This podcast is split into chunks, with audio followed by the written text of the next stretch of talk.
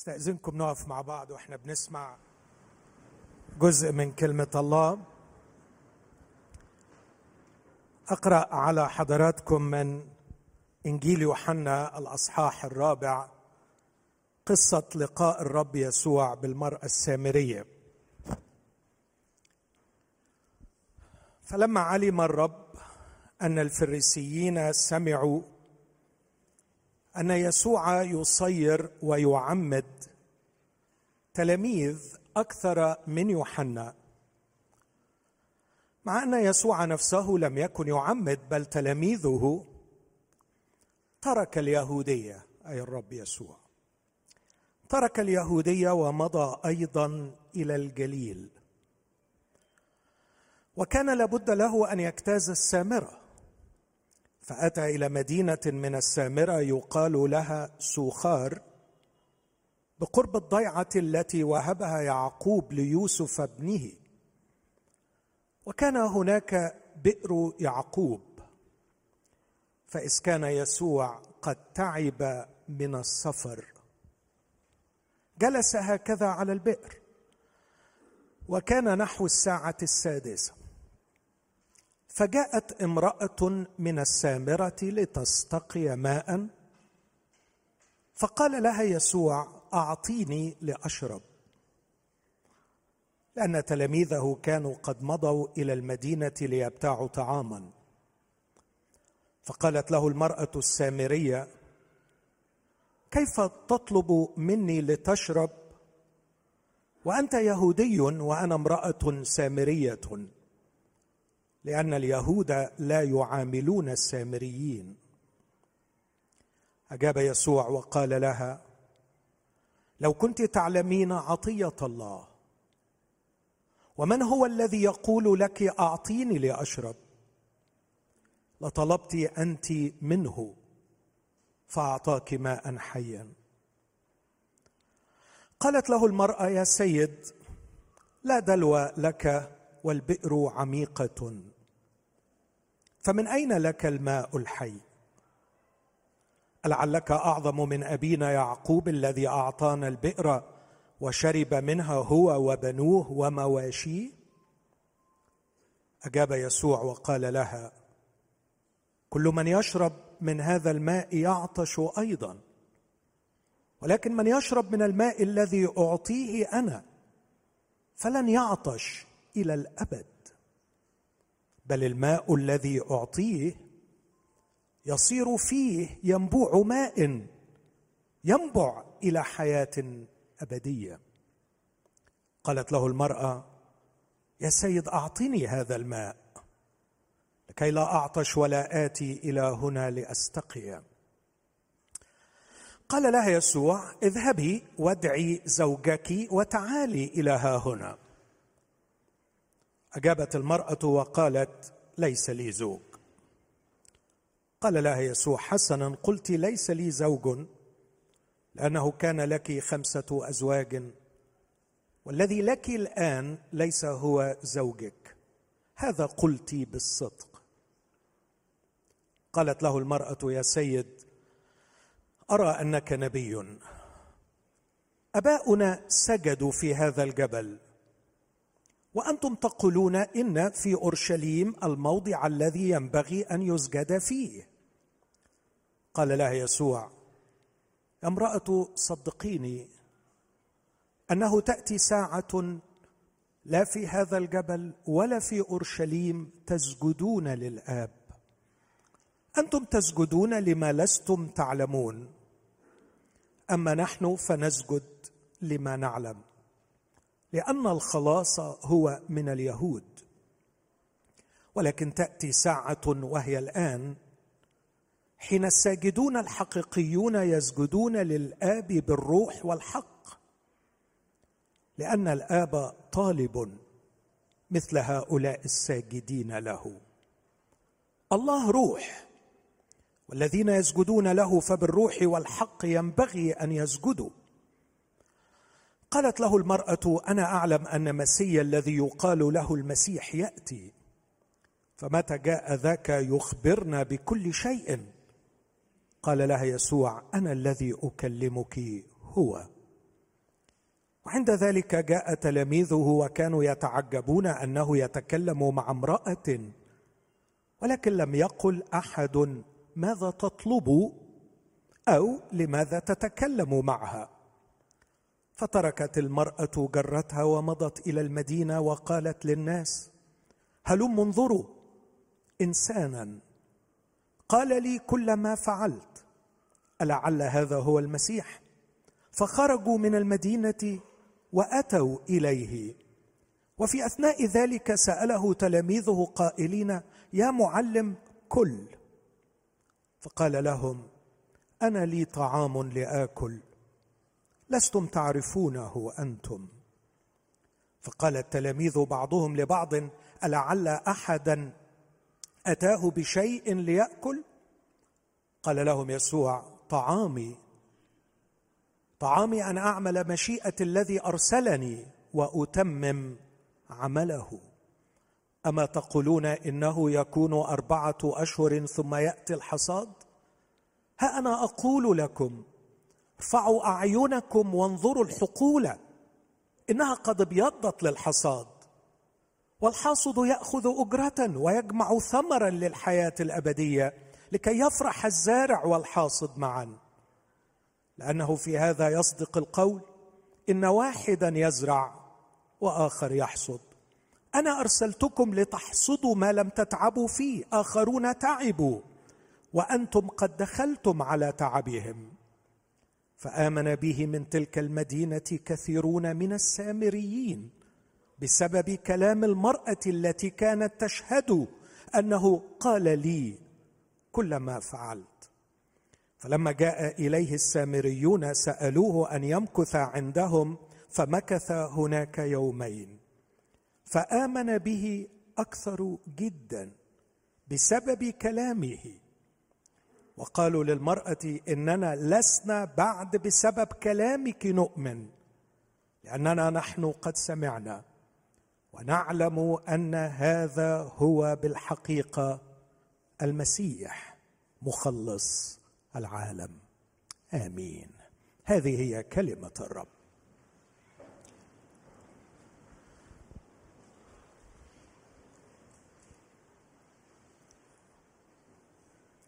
في التقليد الكنسي القبطي هذا الأحد يسمى أحد السامرية.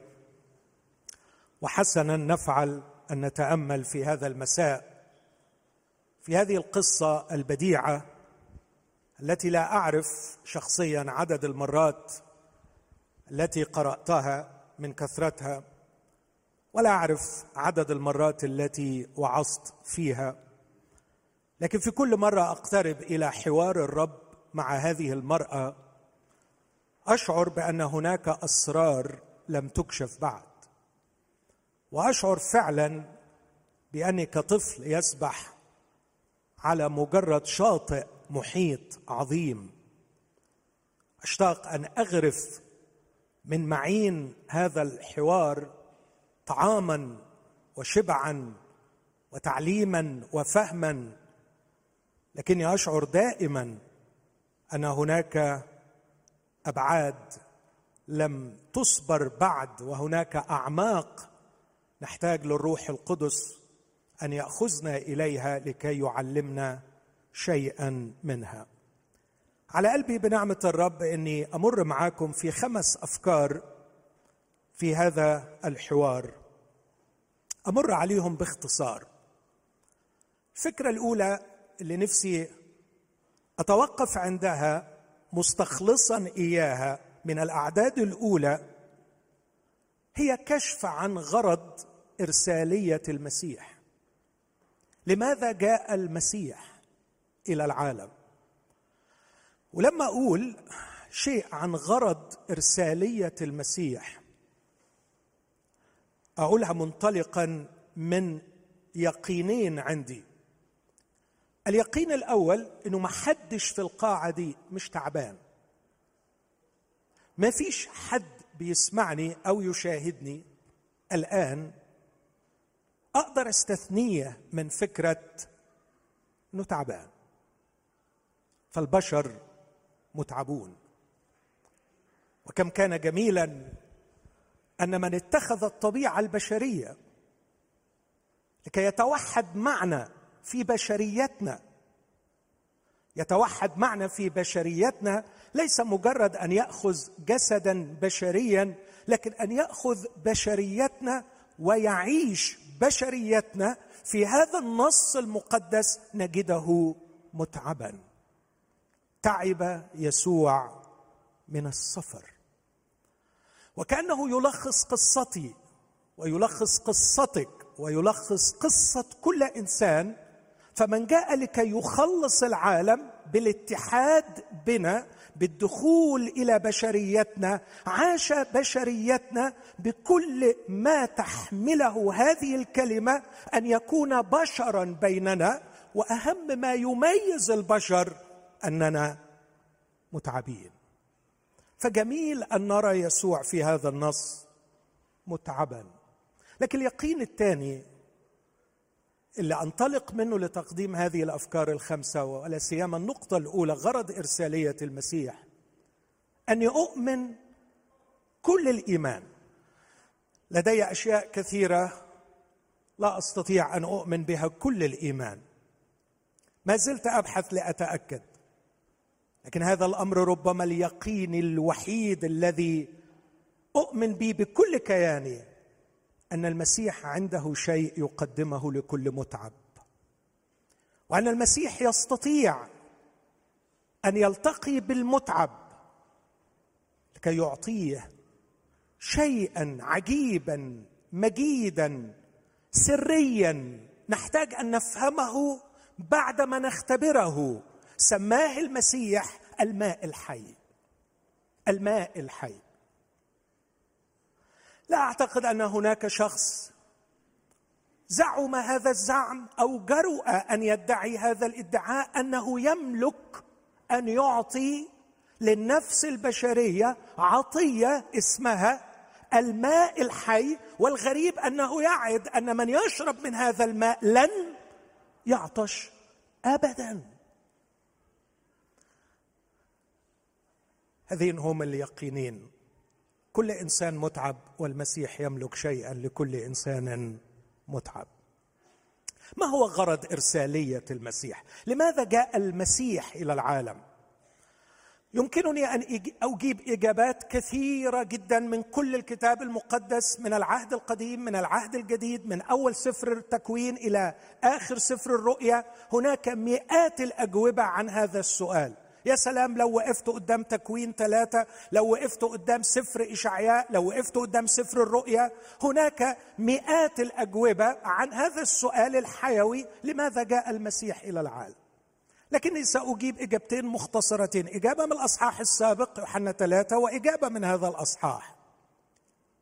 يقول الكتاب في يوحنا ثلاثة لأن الله لم يرسل ابنه إلى العالم الله لم يرسل ابنه يسوع المسيح إلى العالم ليدين العالم بل ليخلص به العالم. المسيحية تقدم خلاص من خلال المسيح المخلص. لو بتسأل إيه اللي ممكن يقدمه لي المسيح لو أنا ارتبطت به أو لو أنا قبلته المسيح جاء لا لكي يدينك. على فكرة أنت مش ناقص إدانة أنت already ضميرك بيدينك. وإذا ضميرك مش بيدينك أنت حالتك صعبة وفي وضع خطير. فأنت مش ناقص. والناموس بيدينك. والدين بيدينك. ومش بعيد كل اللي حواليك بيدينوك. وأنت كمان عمال تدين نفسك.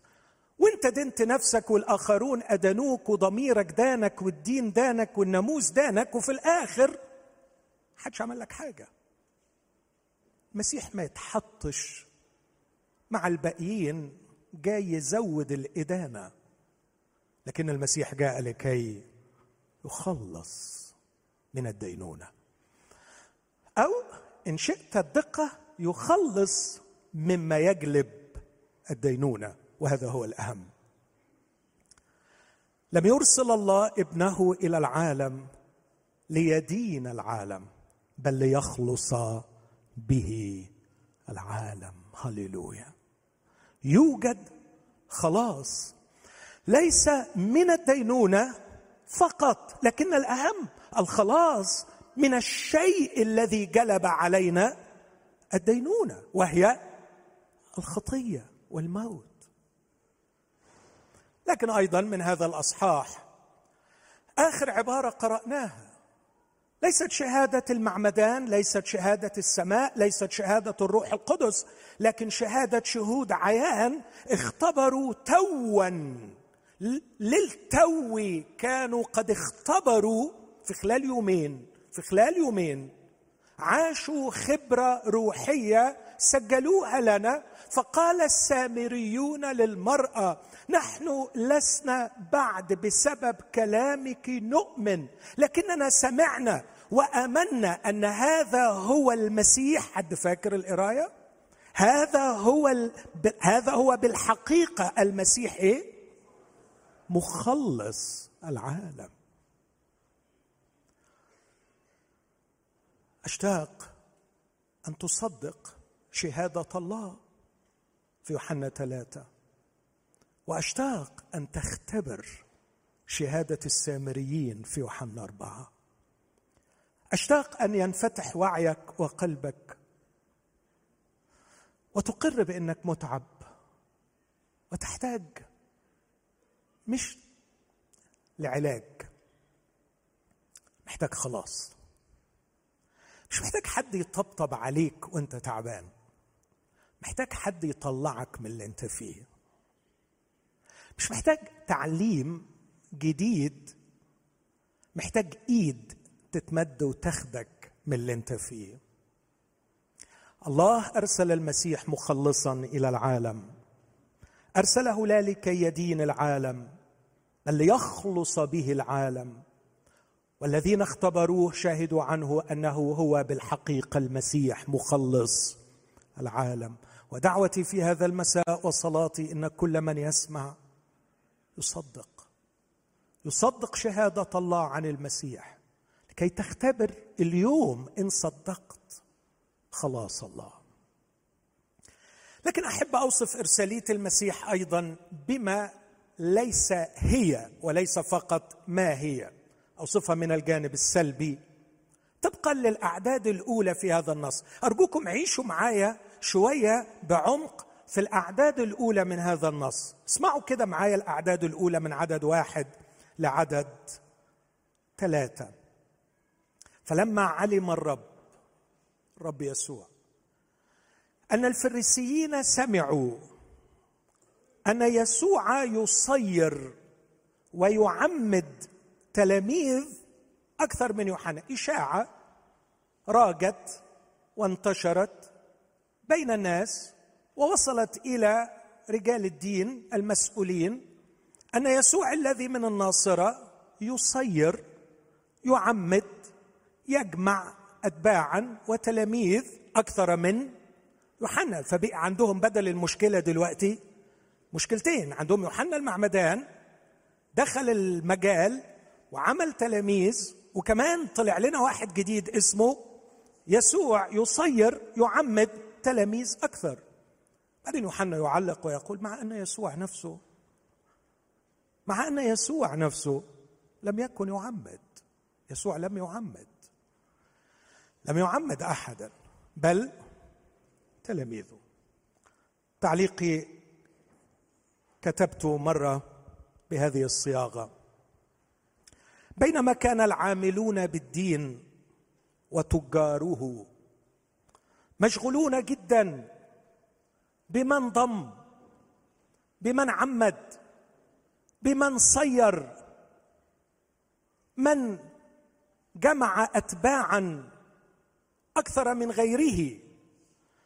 وفي انشغالهم بمن ضم ومن صير ومن جمع اتباعا يتنافسون. ويتنابذون ويتقاتلون ليحققوا انتصارات وهمية علامتها هي الأرقام. فالأرقام عند تجار الدين ضرورة قصوى تعبر عن مدى النجاح. بينما كان العاملون بالدين وتجاره مشغولون بالأرقام وبضم الأتباع انصرف يسوع وحيدا بعيدا عن هذا السوق القبيح. سوق التجارة بالدين ليبحث لا عن تابعين بل عن المهمشين عن المحطمين عن المكسورين عن المنبوذين الذين أهدرت إنسانيتهم. ذهب يسوع بعيدا عن سوق الدين ترك اليهودية تركها بتجارها تركها بفريسييها تركها بصدقيها تركها بكتبتها تركها برجال الدين فيها. ترك من يعمد وترك من يصير وترك من يتبع اجماعا وخرج بعيدا عن هذا السوق ليقضي ساعات مع امرأة منبوذة. مكروهة مرفوضة. امرأة دهسها ستة رجال. من فشل إلى فشل إلى فشل إلى فشل خمس زيجات فاشلة. ثم عيشه في الخطية بعد أن أهدرت إنسانيتها. ذهب يسوع مخلص العالم لكي يبحث عن المهمشين لكي يسترجع لهم إنسانيتها. وقد فعل هذا. ليس فقط في اليهودية عندما التقى متى العشار أو عندما دعا بطرس ويعقوب ويوحنا وقال لهم هلم ورائي لكنه فعل هذا هنا في هذا الأصحاح. ليس فقط بين الأمم بل بين السامريين. بين السامريين. كان السامري عندهم كأنه شيطان. شتموا مره يسوع وقال له أليس حسنا نقول إنك سامري وبك شيطان؟ كانوا يرون السامريين ليسوا فقط نجسين كلاب كبقية الأمم لكن كلاب مسكونة بالعفاريت كلاب فيها شياطين. ذهب يسوع إلى السامرية لكي ما يجري معها أطول حوار ويجلس معها أطول جلسة. ويعلن لها اسمى إعلانات لم يعلنها حتى لتلاميذه. تكلم معها عن السجود للآب. تكلم معها عن الساعة التي أتت والتي فيها يسجد. ليس في جرزيم ولا في أورشليم. تكلم وكشف لها عن قلبه عن من يكون عن عطيته التي لا يعبر عنها. امرأة سامرية مطحونة منبوذة من الجميع. يستعيد إليها انسانيتها لكي يعلمنا أن الإنسانية عابرة للأعراق عابرة للديانات. الإنسانية تفوق وتسمو وترتقي فوق كل المستويات الاجتماعية والأخلاقية. فمهما وصل الحال بالإنسان من أي عرق أو دين مهما وصل به الحال الاجتماعي أو الحال الأخلاقي؟ توجد في أعماقه بذرة الإنسانية. حتى وإن كانت قد ماتت تنتظر قبلة الحياة من مخلص يحبه ويحتضنه. وهذا ما فعله يسوع. فمن جاءت ذليله كثيرة خجلانة تملأها مشاعر الخزي والعار فتخرج لتستقي في الساعة الثانية عشر في رابعة النهار حيث لا توجد مستقيات. رجعت بدون جرتها إلى المدينة تنادي المدينة بأكملها. تعالوا انظروا إنسانا قال لي كل ما فعلت. لاحظوا التعبير اللي قالته المرأة. تعالوا انظروا إيه؟ إنسان. دي المرة الثانية التي يحاول الروح القدس أن يلفت أنظارنا أن المسيح في هذه الحادثة كان متوحدا مع بشريتنا فهو هنا إنسان. قد شفاها. هذه هي إرسالية المسيح يا أخوتي الأحباء. المسيح ليس مؤسس دين. المسيح لم يأتي لكي يضيف إلى العقائد عقيدة. المسيح لم يأتي لكي يجمع اتباعا. المسيح جاء لكي يخلص الإنسان ويسترد له إنسانيته المهدرة. العقيدة جميلة لكن الأب متى المسكين له وصف جميل للعقيدة. يقول العقيدة هي خارطة الطريق إلى المسيح. وكم هو تعيس الإنسان الذي يتوقف عند الخريطة ويذاكر الخريطة ويحفظ الخريطة ويرسم الخريطة ويدرس الخريطة ويفصص الخريطة وبعدين؟ وبعدين؟ يفصص الخريطة ويدرس الخريطة ويذاكر الخريطة ويحفظ الخريطة وبعدين؟ يذاكر الخريطة. على فكرة الخريطة أعطيت لنا لكي نتحرك نحو الغرض.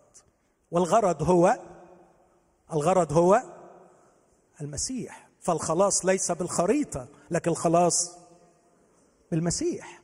والعقيدة السليمة هي طريقنا للمسيح لكن ليست هي التي تخلص الإنسان. أمين؟ حد زعلان من كلامي ده؟ أتمنى ما تزعلوش. النقطة الثانية ما هو احتياج البشرية الأول كما يكشفه هذا الحوار. ما هو الاحتياج الأول؟ أخوتي الأحباء احتملوني سأتكلم بعد لحظات عن الاحتياج الأول لكن أرجو الا أفهم خطأ أني أتجاهل بقية احتياجات الإنسان. أعرف جيدا ربما أكثر من كثيرين. احتياج الإنسان للمشاعر الرومانسية. أعرف احتياج الإنسان للكسوة والطعام. احتياج الإنسان للدواء والعلاج والخبز. أعرف ربما أكثر من كثيرين ماذا يعني أن يكون الإنسان محتاجا. والمسيح أقر باحتياجات الإنسان وهو يعلمها جميعا. والمسيح وعدنا أن أبونا السماوي يعلم احتياجنا قبل أن نسأل. لا أتجاهل قط ولا أقلل قط من قدر احتياجك للزواج من قدر احتياجك للمال من قدر احتياجنا للمشاعر الإنسانية الطبيعية. نحتاج لهذا كله. لكن اسمعوني أحبائي يوجد احتياج أعمق جدا من كل هذه الاحتياجات. احتياج هو الأعمق هو الأول في قعر كيانك يوجد فراغ يحتاج أن يمتلئ.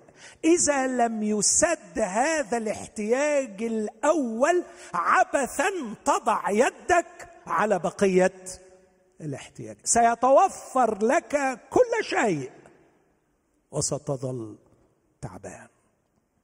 هقولها تاني سيتوفر لك كل شيء وستظل تعبان. المسيح هنا يعرض أن يشبع الاحتياج الأول الاحتياج الأعمق الاحتياج الأساسي الاحتياج الكبير اللي هو سماه بكلمة مملوءة بالأسرار سماه الماء الحي. على فكرة لو في فيجر لو في شخصية في كل التاريخ البشري قادرة على سد كل احتياجات البشر المعروفة ما اعتقدش إن إحنا هنختار غير المسيح يسوع. صح؟ هنختار مين يعني؟ هنختار مين يعني؟ مين يعني في كل على مسرح التاريخ البشري كله؟ فيلسوف سقراط مثلا سياسي هات أعظم سياسيين هات أعظم اقتصاديين هات أعظم ثوريين هات أعظم اجتماعيين ومصلحين مين شخصية قادرة على إشباع احتياجات الإنسان وقدمت البراهين على هذا مثل ما قدم يسوع المسيح. يسوع المسيح الذي أطعم الجياع يسوع المسيح الذي شفى الأمراض يسوع المسيح الذي أقام الموتى لكن بيقول على فكرة مش هي دي احتياجاتكم الأساسية. لكن أنا أتيت لكي أعطي شيء أعمق. آه لو كنت تعلمين عطية الله. قال لها أعطيني لأشرب. فقالت له هذه المرأة كيف تطلب مني لتشرب وأنت يهودي وأنا امرأة سامرية؟ حنا يعلق لأن اليهود لا يعاملون السامريين. أجاب يسوع وقال لها لو كنت تعلمين عطية الله. أقول لنفسي يا نفسي لا تسترخصي نفسك وتحتقري نفسك وتظني أن حاجة نفسك هي إلى فقط الطعام والشراب والزواج والمال. يا نفسي أنت عظيمة وكبيرة وخلقك الله لكي يسد احتياجك بشيء أسمى وأعظم اسمه عطية الله. ما هو احتياج البشرية الأول؟ أستطيع أن أقول أن المسيح هنا مرة ثالثه بكرر وأرجو أن ده يكون واضح أن المسيح اتخذ طبيعتنا البشرية وتوحد معنا وهذا بداية خلاصنا تدبير الخلاص يبدأ بالتجسد أن المسيح اتخذ طبيعة بشرية فصار واحد منا. اسمعوني بقى في النقطة اللي جاية. يعبر عن حاجتنا. يصرخ صرختنا. يجلس متعبا ليكشف لنا تعبنا ثم يقول أعطيني لأشرب أعطيني لأشرب. المسيح هنا يتكلم بالنيابة عنك. المسيح هنا يتكلم بالنيابة عني. المسيح يقول إن احتياجنا الأول هو أننا نحتاج أن نشرب. حد مصدق الكلام اللي بقوله ده؟ ما هو احتياجنا الأعمق؟ احتياجنا الأعمق هو أننا نشرب. الناس اللي بيدرسوا في الأنثروبولوجي اللي هو علم الإنسان فعلا فعلا فعلا في حوسة ما بعدها حوسة. صدقوني أتكلم عن علم وليس عن جهل. أكثر شيء علماء الأنثروبولوجي محتارسين ومحتارين فيه هو تعريف الإنسان. هو مين الإنسان؟ وهنا يا إخوتي لا أتوقف عند التعريفات الكثيرة لكن اسمحوا لي أتوقف عند شيء واحد أقوله. الإنسان ليس كائن مفكر يبحث عن عقيدة بل هو في المقام الأول كائن عطشان يبحث عن ارتواء. أعتقد أن معظمكم يعرفني كويس أني أقدر وأجل العقل والتفكير لكن ينبغي أن أؤكد بكل يقين أن الإنسان في المقام الأول ليس كائن مفكر تنقصه عقيدة لكنه كائن عطشان يبحث عن ارتواء. نحن في أعماقنا.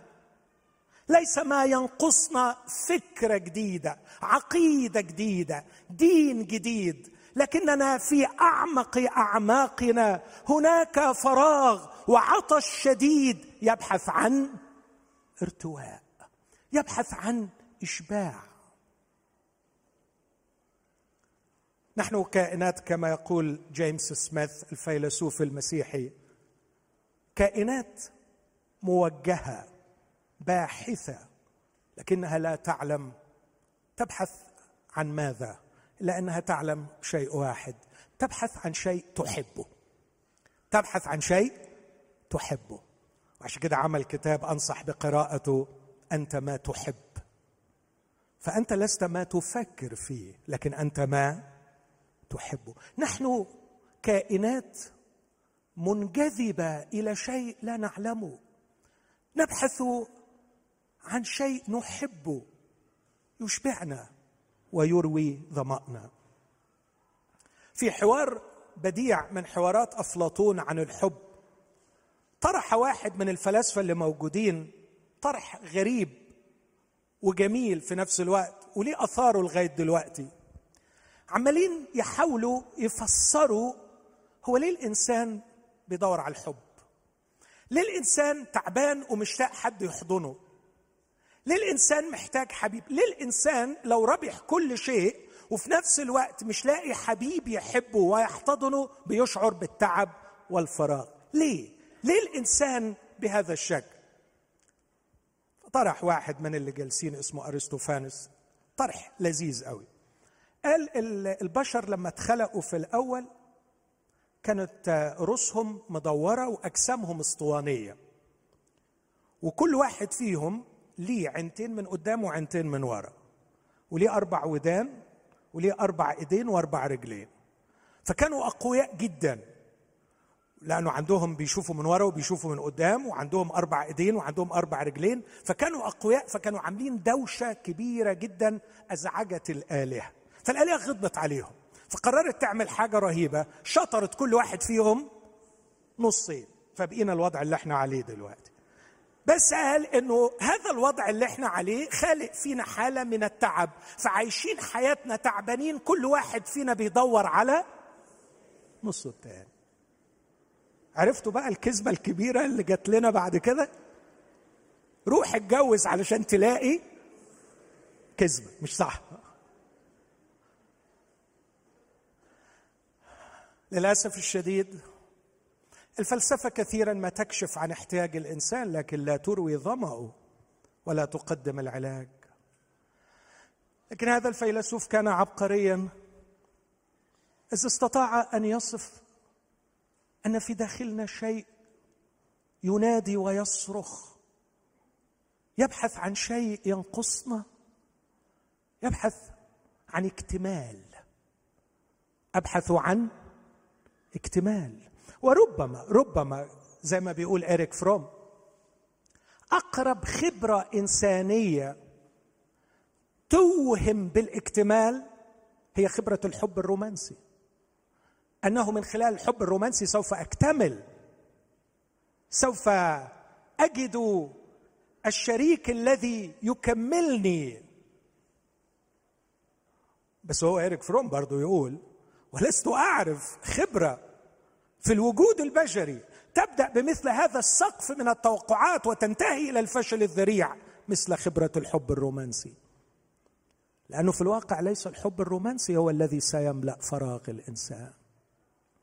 في أي بنت سمعاني النهارده؟ في أي زوجة محبطة؟ في أي زوج تعبان يسمعني؟ الحب الرومانسي نعمة عطية زي بقية الاحتياجات اللي أشرت إليها. وأرجو أنكم تكونوا فاكرين إني لا أقلل من قدر بقية الاحتياجات. لكن الحب الرومانسي ليس هو الذي سيملأ فراغ الإنسان. من سيملأ فراغ الإنسان هو الماء الحي. هو عطية الله المملوءة بالأسرار والتي يحصل عليها الإنسان بالاتحاد بمن صار بشرا. وأخذ بشريتنا. هذا هو بالحقيقة المسيح مخلص العالم. مخلص العالم من بحثه الفاشل وراء نصفه الآخر. بحثه الفاشل وراء أبارا أبارا مشققة. لا تضبط ماء هذا هو المسيح مخلص العالم. احتياجنا يا أحبائي هو إلى شيء أعمق. نحتاج لارتواء. أيوه عارف. عندما أقول تحتاج إلى الارتواء أكون كمن فسرت الماء بالماء. لكني أصر على أنه سر من الأسرار. كما كان اتحاد المسيح بالبشرية سر سيظل اتحادنا به أيضا سر. وصيرورتنا شركاء الطبيعة الإلهية سر. لكن في بحثنا هذا سنرتوي. في ارتباطنا بالمسيح سنرتوي. ربما ربما من قبيل التسهيل لكن ليس التفسير. ربما أن الإنسان ليس مشروع مكتمل. لكنه في داخله شغف وشوق أن يصير إنسانا أن يكون إنسان. لديه حلم أن يكون إنسان حتى لو مش قادر يتخيل ما هي ملامح جمال الإنسان وعظمة الإنسان وكرامة الإنسان إلا أن أصواتا من داخله دائما تصرخ أنا مش راضي عن الوضع ده أنا لازم أكون في وضع أفضل. أنا لازم أكون إنسان بمعنى كلمة إنسان. إلا أن اكتمالي كانسان لن يحدث في حضن امرأة ولن يحدث لك في حضن رجل ولن يحدث لك على أعلى الكراسي في هذا الزمان ولن يحدث لك في قصر من أعظم قصور الدنيا. لكن اكتمال إنسانيتك لن يتم إلا في حضن الله. في علاقة حب مع من قال نعمل نعمل الإنسان على صورتنا كشبهنا.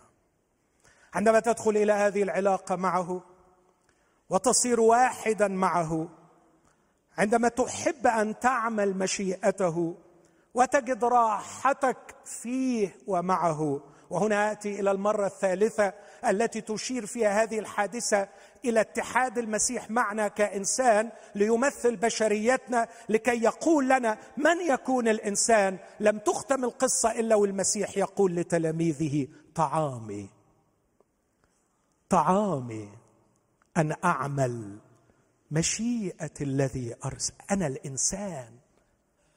أنا الإنسان الفرح أنا الإنسان المكتمل أتوه بالطعام ليأكل فلم يرد. كل يا معلم لي طعام آخر. لستم تعرفونه أنتم. لي شبع آخر. أنا المكتمل أنا النموذج النموذج الأمثل والأكمل للإنسان. أنا الإنسان الكامل. أنا الإنسان ليس الحائر العطشان الذي يبحث فعندما قلت لها أعطيني لأشرب كنت أصرخ صرختكم وأنتم متعبين. لا هقول لكم على حاجة أخطر.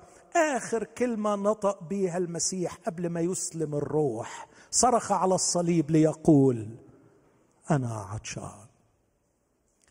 فقد بدأ الألم المروع بالقول إلهي إلهي لماذا تركتني ليلخص قصة معاناة البشرية وهي تشعر أنها متروكة من الله. وقبل أن ينكس الرأس صرخ وقال أنا عطشان لكي يصرخ صرختنا. عشان يحط على لسانك الكلمة الصح. عشان يحط على لساني الفهم الصحيح لمشكلتي. مشكلتي مش ناقصاني. فلوس مشكلتي مش ناقصني شفاء مشكلتي مش ناقصني طعام مشكلتي مش ناقصني جواز. لكن في أعمق أعماقي أنا عطشان. وللأسف إن استجابة العالم من حولي في عطشي يسقونني خلا. فكلما تناولت كاسا من كؤوسهم ظننته ماء يروي عطشي وجدته في النهاية خلا يزيد عطشي عطشا. لقد تجرعت كؤوس الخل اشكالا واصنافا في كل حياتي فكل زاعق واهم كان يوهمني أنه يقدم لي كأس الماء الذي أنتظره لاروي عطشي وفي النهاية أجده خلا وليس ماء. ما أحلاك يا سيدي وأنت تعرف أعماقي؟ وأنت تعرف ضربتي وأنت تعرف احتياجي وأنت تلخص مشكلتي. بدأت الحوار بالقول أنا عطشان أعطيني لأشرب. وينهي بالقول أنا عطشان لأنه توحد معنا في بشريتنا. يكشف لنا أعمق احتياجاتنا. لسنا كائنات مفكرة نبحث عن عقيدة. لسنا حيوانات متدينة نبحث عن دين. لسنا في انتظار قانون أخلاقي ينظم أخلاقياتنا. إن احتياجنا لهذه الأشياء جميل لكن الأمر أعقد وأعمق. نحن كائنات عطشانة نبحث عن اكتمال إنسانيتنا نبحث عن ارتواء نبحث عن شخص قادر أن يقول من يشرب من الماء الذي أعطيه أنا؟ لن يعطش إلى الأبد. هل يوجد هذا؟ هل يوجد هذا؟ أنا أتعجب وأنا أقرأ هذا النص وأنا أغوص في إنسانية المسيح في يوحنا أربعة. المسيح إنسان بالجامد في يوحنا أربعة. بس هو في إنسان يقدر يقول من يشرب. لو كنت تعلمين عطية الله ومن هو الذي يقول لك اعطيني لأشرب؟ لطلبت أنت منه فاعطاك ماء حيا. كل من يشرب من هذا الماء يعطش أيضا. أما من يشرب من الماء الذي أعطيه أنا لن يعطش إلى الأبد بل الماء الذي أعطيه يصير فيه ينبوع ماء ينبع إلى مين اللي بيتكلم ده؟ الله. الله. لأنه بالإجماع عظيم. هو سر التقوى. الله ظهر في الجسد. صار بشرا. لكي يتكشف لنا الإله ولم يكف لحظة عن أن يكون الله. أنا عطشان. كتبت مرة تركت بيت أبي وضللت حائرا أبحث عن ضلتي بذرت أموالي وأهدرت كرامتي وجدتني بين الخنازير دون إنسانيتي عدت لبيت الآب كثيرا أرجو أن أكون اجيرا. في حضنه ضمني وبقبلاته غمرني.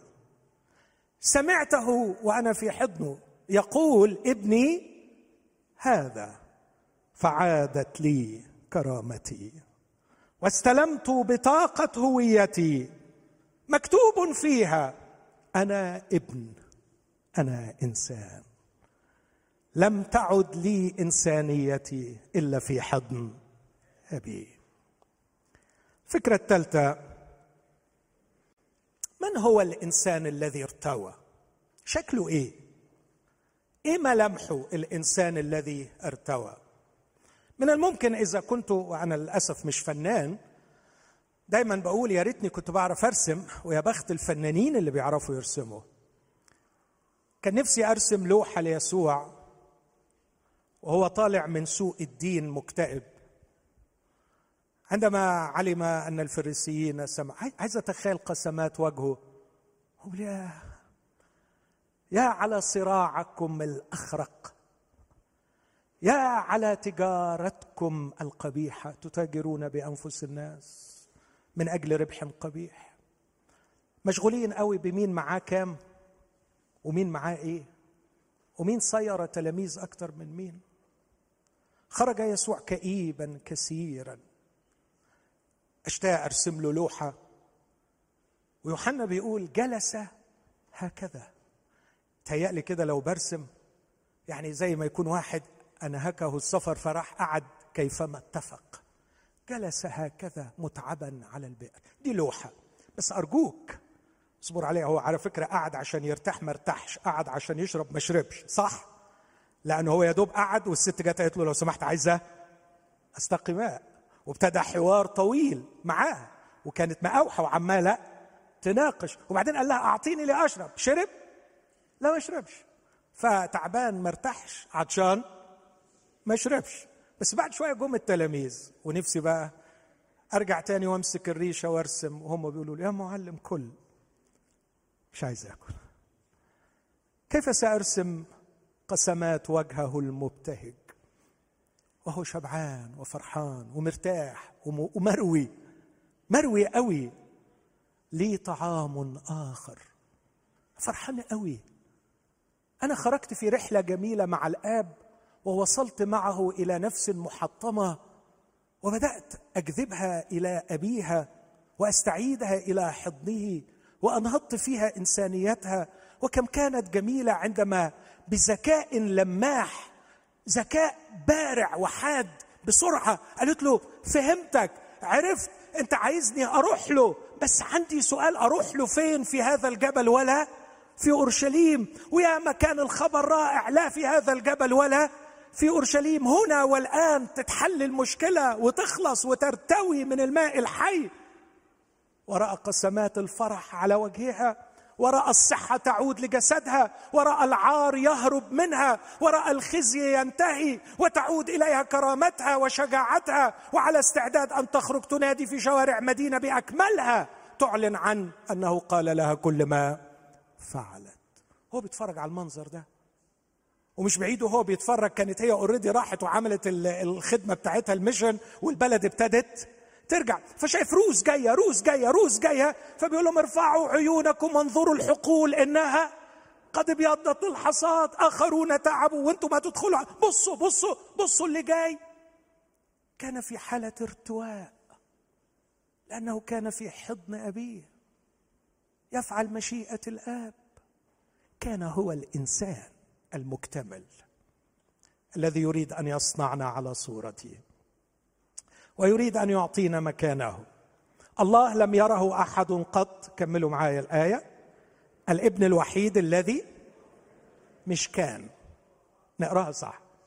الابن الوحيد الذي هو وهو على الأرض وهو جالس على البير. نعم. وهو على البير في حضن الآب. هذا هو نبع إنسانيته. وهذا هو نبع إنسانيتي. ولن أكون إنسانا. إلا في حضن أبي. والحضن متسع لي لأقيم في إقامة دائمة ليس لكي أزوره في الصباح نص ساعة. الحضن متسع لي لكي أستقر وأفعل مشيئة أبي وأتكلم بالكلام الذي يعطيني أبي وأعمل الأعمال التي يريدني الآب أن أعملها. وعندما أعيش في هذه العشرة والالتصاق أكون إنسانا. من هو الإنسان المرتوي؟ هو يسوع المسيح. الإنسان الذي استقر في الحضن. لكن أقدر اوصفه بوصف مختصر تاني أقول هو اسمع التعبير ده وحاول تفتكره الإنسان الينبوع. الإنسان الينبوع ولو الكلمة دي صعبة يعني البيئة اللي هم فيها كانوا يعرفوا الفرق بين البير والينبوع.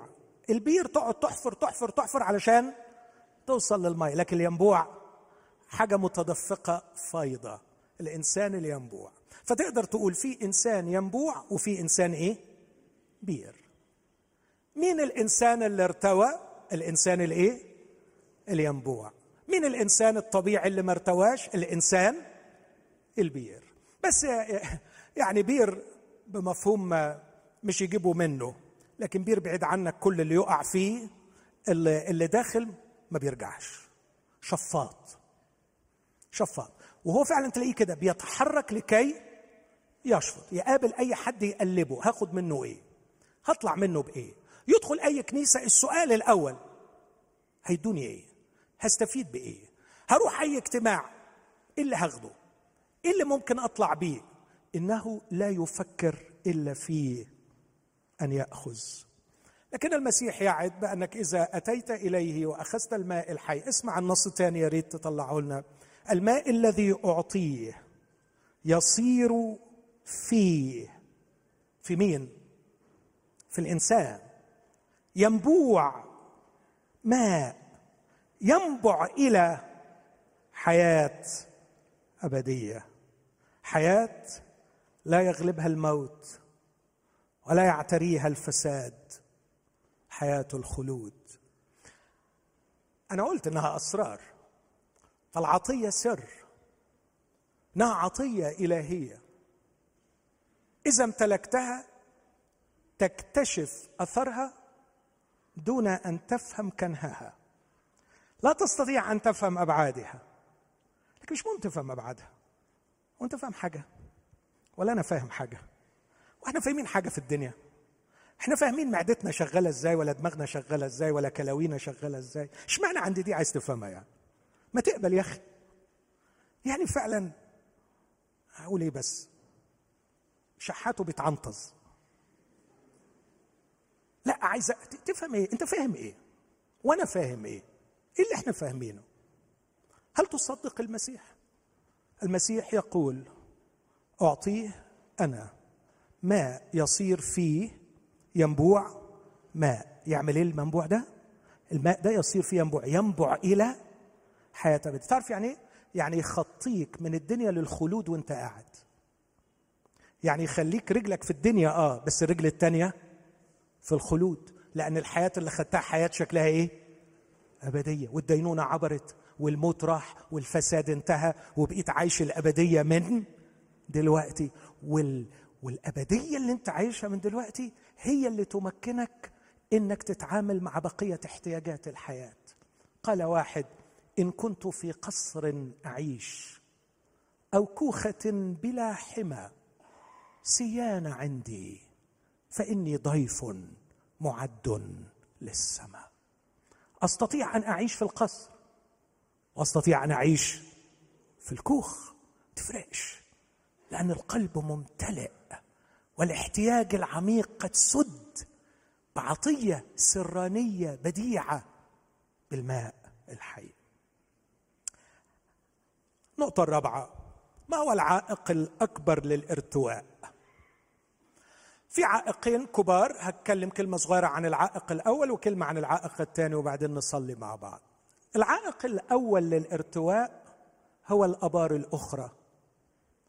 التي أوهموك أو أوهمت نفسك أنها سوف ترويك. وأتمنى وأنا بتكلم تعدد في دماغك كده كم بير من الأبار اللي انت عشمت فيها طول عمرك إنها إن شاء الله هتعمل إيه؟ هتروين. آه إن شاء الله إن شاء الله. بس بس بس ربنا يكرمنا ونجيب الشقة وتتعدل والواحد بعد كده يتجوز وتبقى خلصت خلاص. تبقى الحمد لله. أو بس أخلص الدكتوراه. وانسى أخلصها والواحد ياخد وظيفة عدلة إن شاء الله. ها أه؟ عارفين الكلام ده. مفيش داعي أضيع فيه وقت. قال انظري أيتها السماوات وابهتي وتحيري واقشعري جدا ارمية اثنين لأن شعبي عمل شرين. إيه الشر الأول؟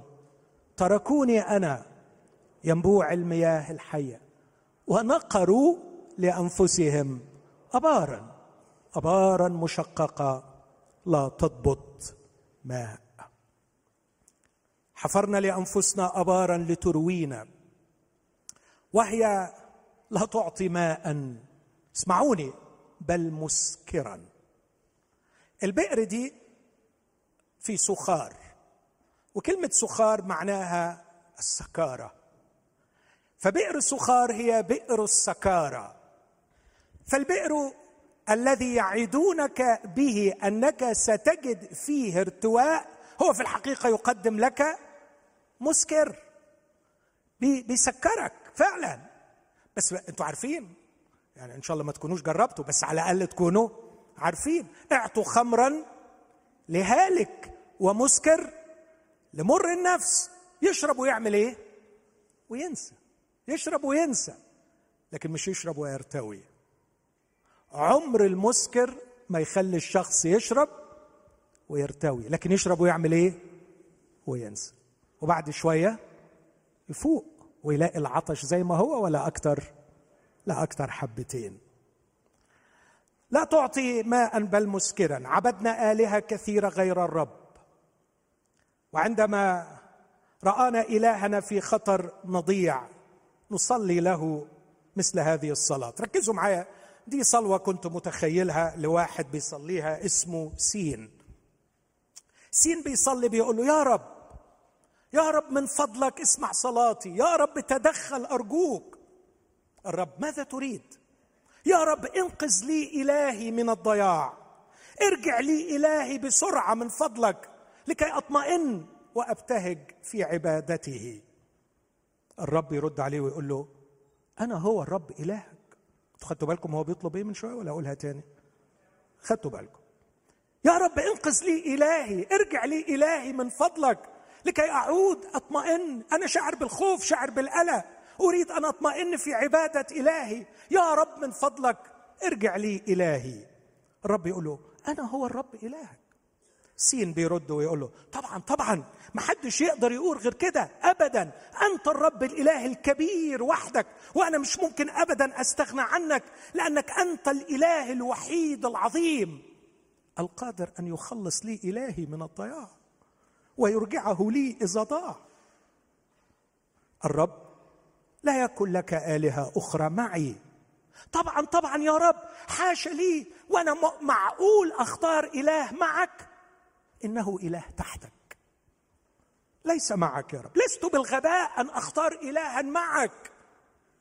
لكنه مجرد إله تحتك. حاشا لي يا رب أن أساويك بهذه الآلهة الصغيرة. الرب وما حاجتك لهذه الآلهة الصغيرة؟ إن كنت أنا لك. سين انها تسعدني. لا تشعرني بالأمان. لا تعطيني الشعور بالقيمة والكرامة. أرجوك يا رب لا تحرمني من هذه الآلهة الصغيرة التي تملأني طمأنينة وقيمة وكرامة. الرب بحزن يسأل سين. وما هو دوري أنا في حياتك يا حبيبي؟ دورك؟ دورك يا رب عظيم جدا. تحفظ لي آلهتي من الضياع وترجعها لي إن ضاعت. حلل صلوات المؤمنين. تلاقي خمسة وتسعين في المية منها بيصلوا بدموع لكي يرجع لهم الرب الأوثان. الآلهة الأخرى التي عبدناها مع الرب.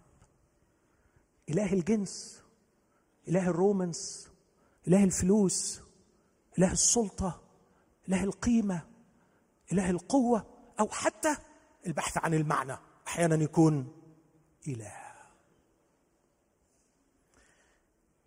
العائق الأكبر هو تلك الأبار الكبيرة التي نقرناها لأنفسنا. من أين استنتجت هذا؟ بص الروعة. أعطني من هذا الماء. على عيني ورأسي. أنا جاي مخصوص عشان اديهولك بس من فضلك اذهبي وادعي زوجك. تحدي. روح هاتي لي زوجك. تعرفوا معناها إيه؟ روحي هاتي لي مصادر الارتواء التي كانت ترويك لكي نستغني عنها الآن قبل أن أعطيك الماء الحي. من حقه ولا مش من حقه؟ روحي ادعي زوجك.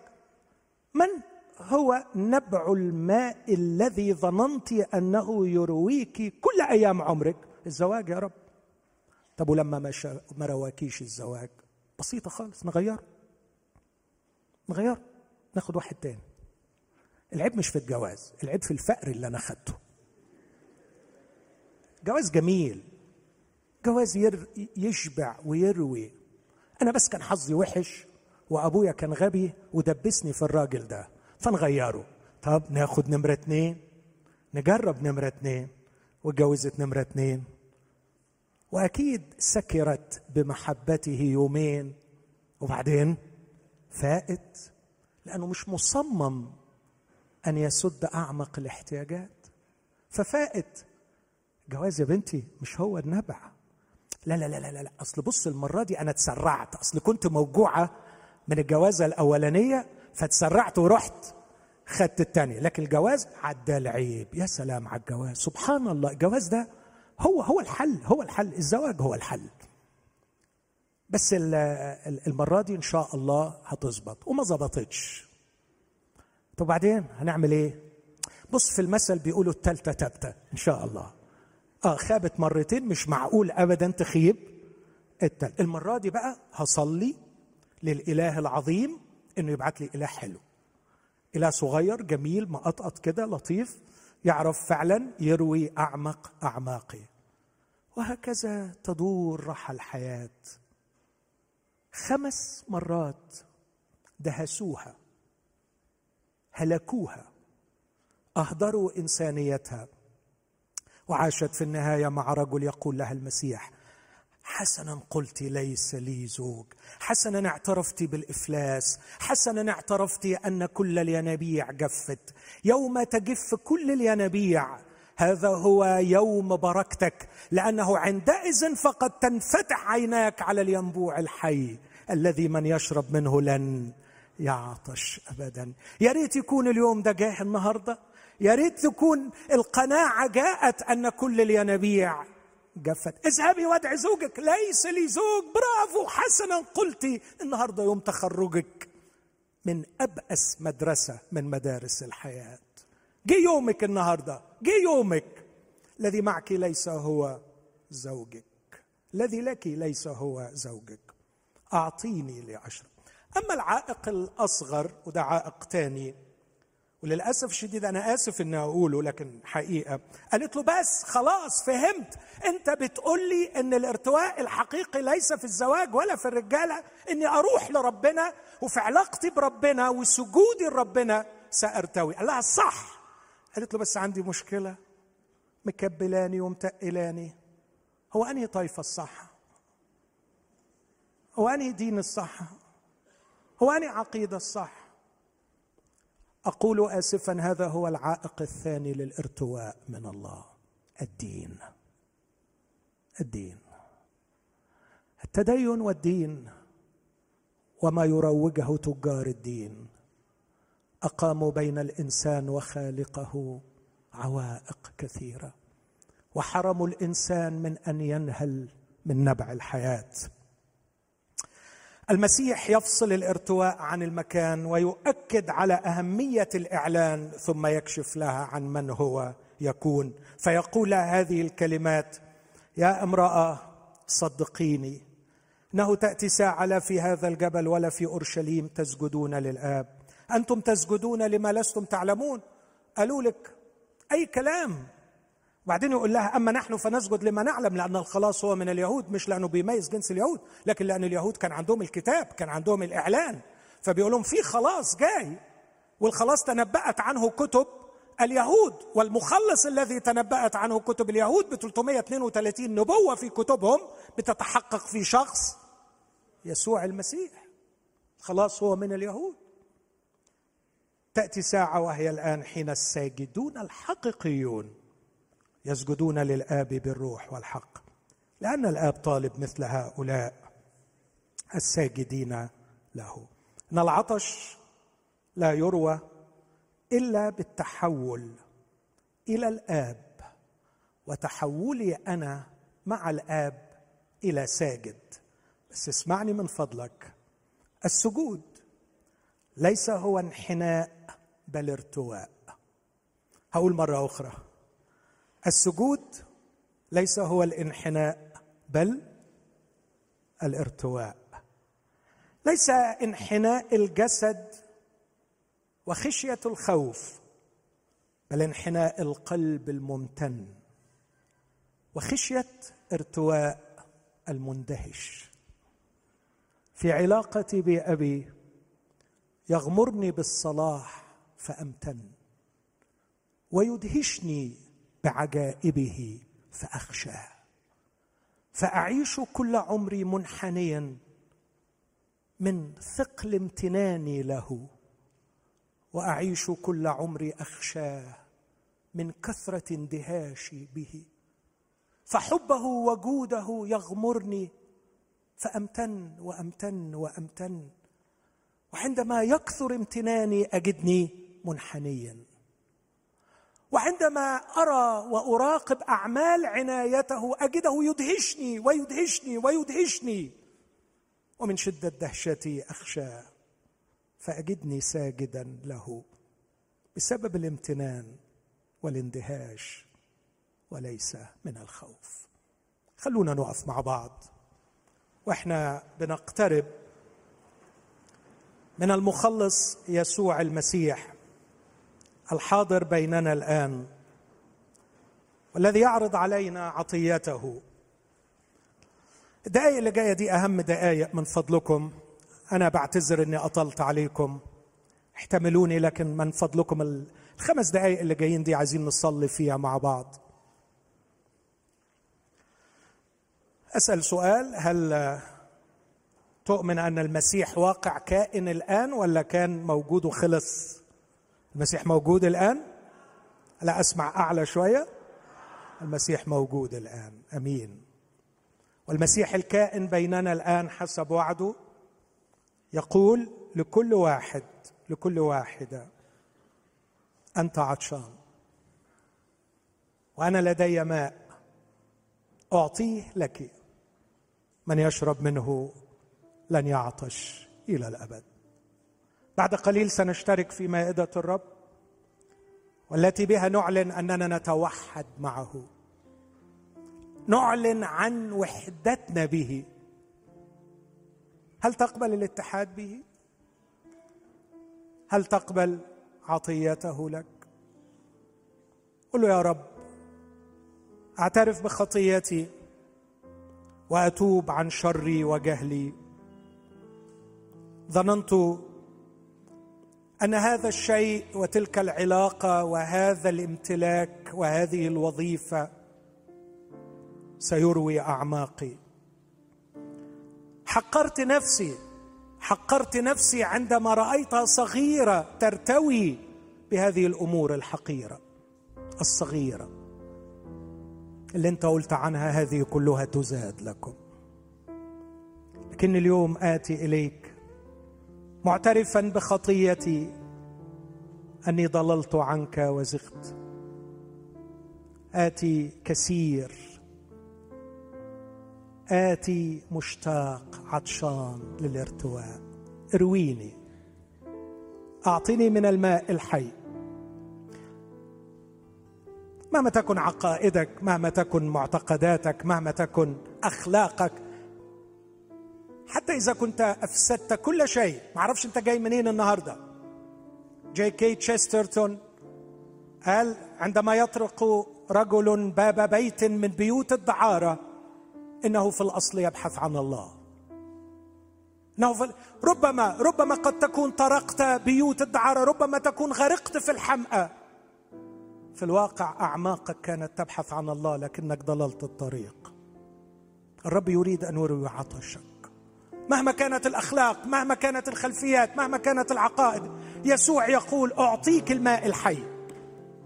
ومن يشرب منه لن يعطش.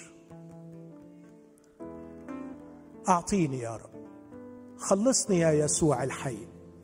اعلن لي عن ذاتك. اكشف لي سرك. خذني إلى حضن أبيك. ارجعني إلى أبي. وارجع لي إنسانيتي. الفقر أذلني والظلم أذلني وإساءة الناس إلي جرحتني لكني أعود إليك لتشفيني وترويني وترجعني إنسانا من جديد إليك.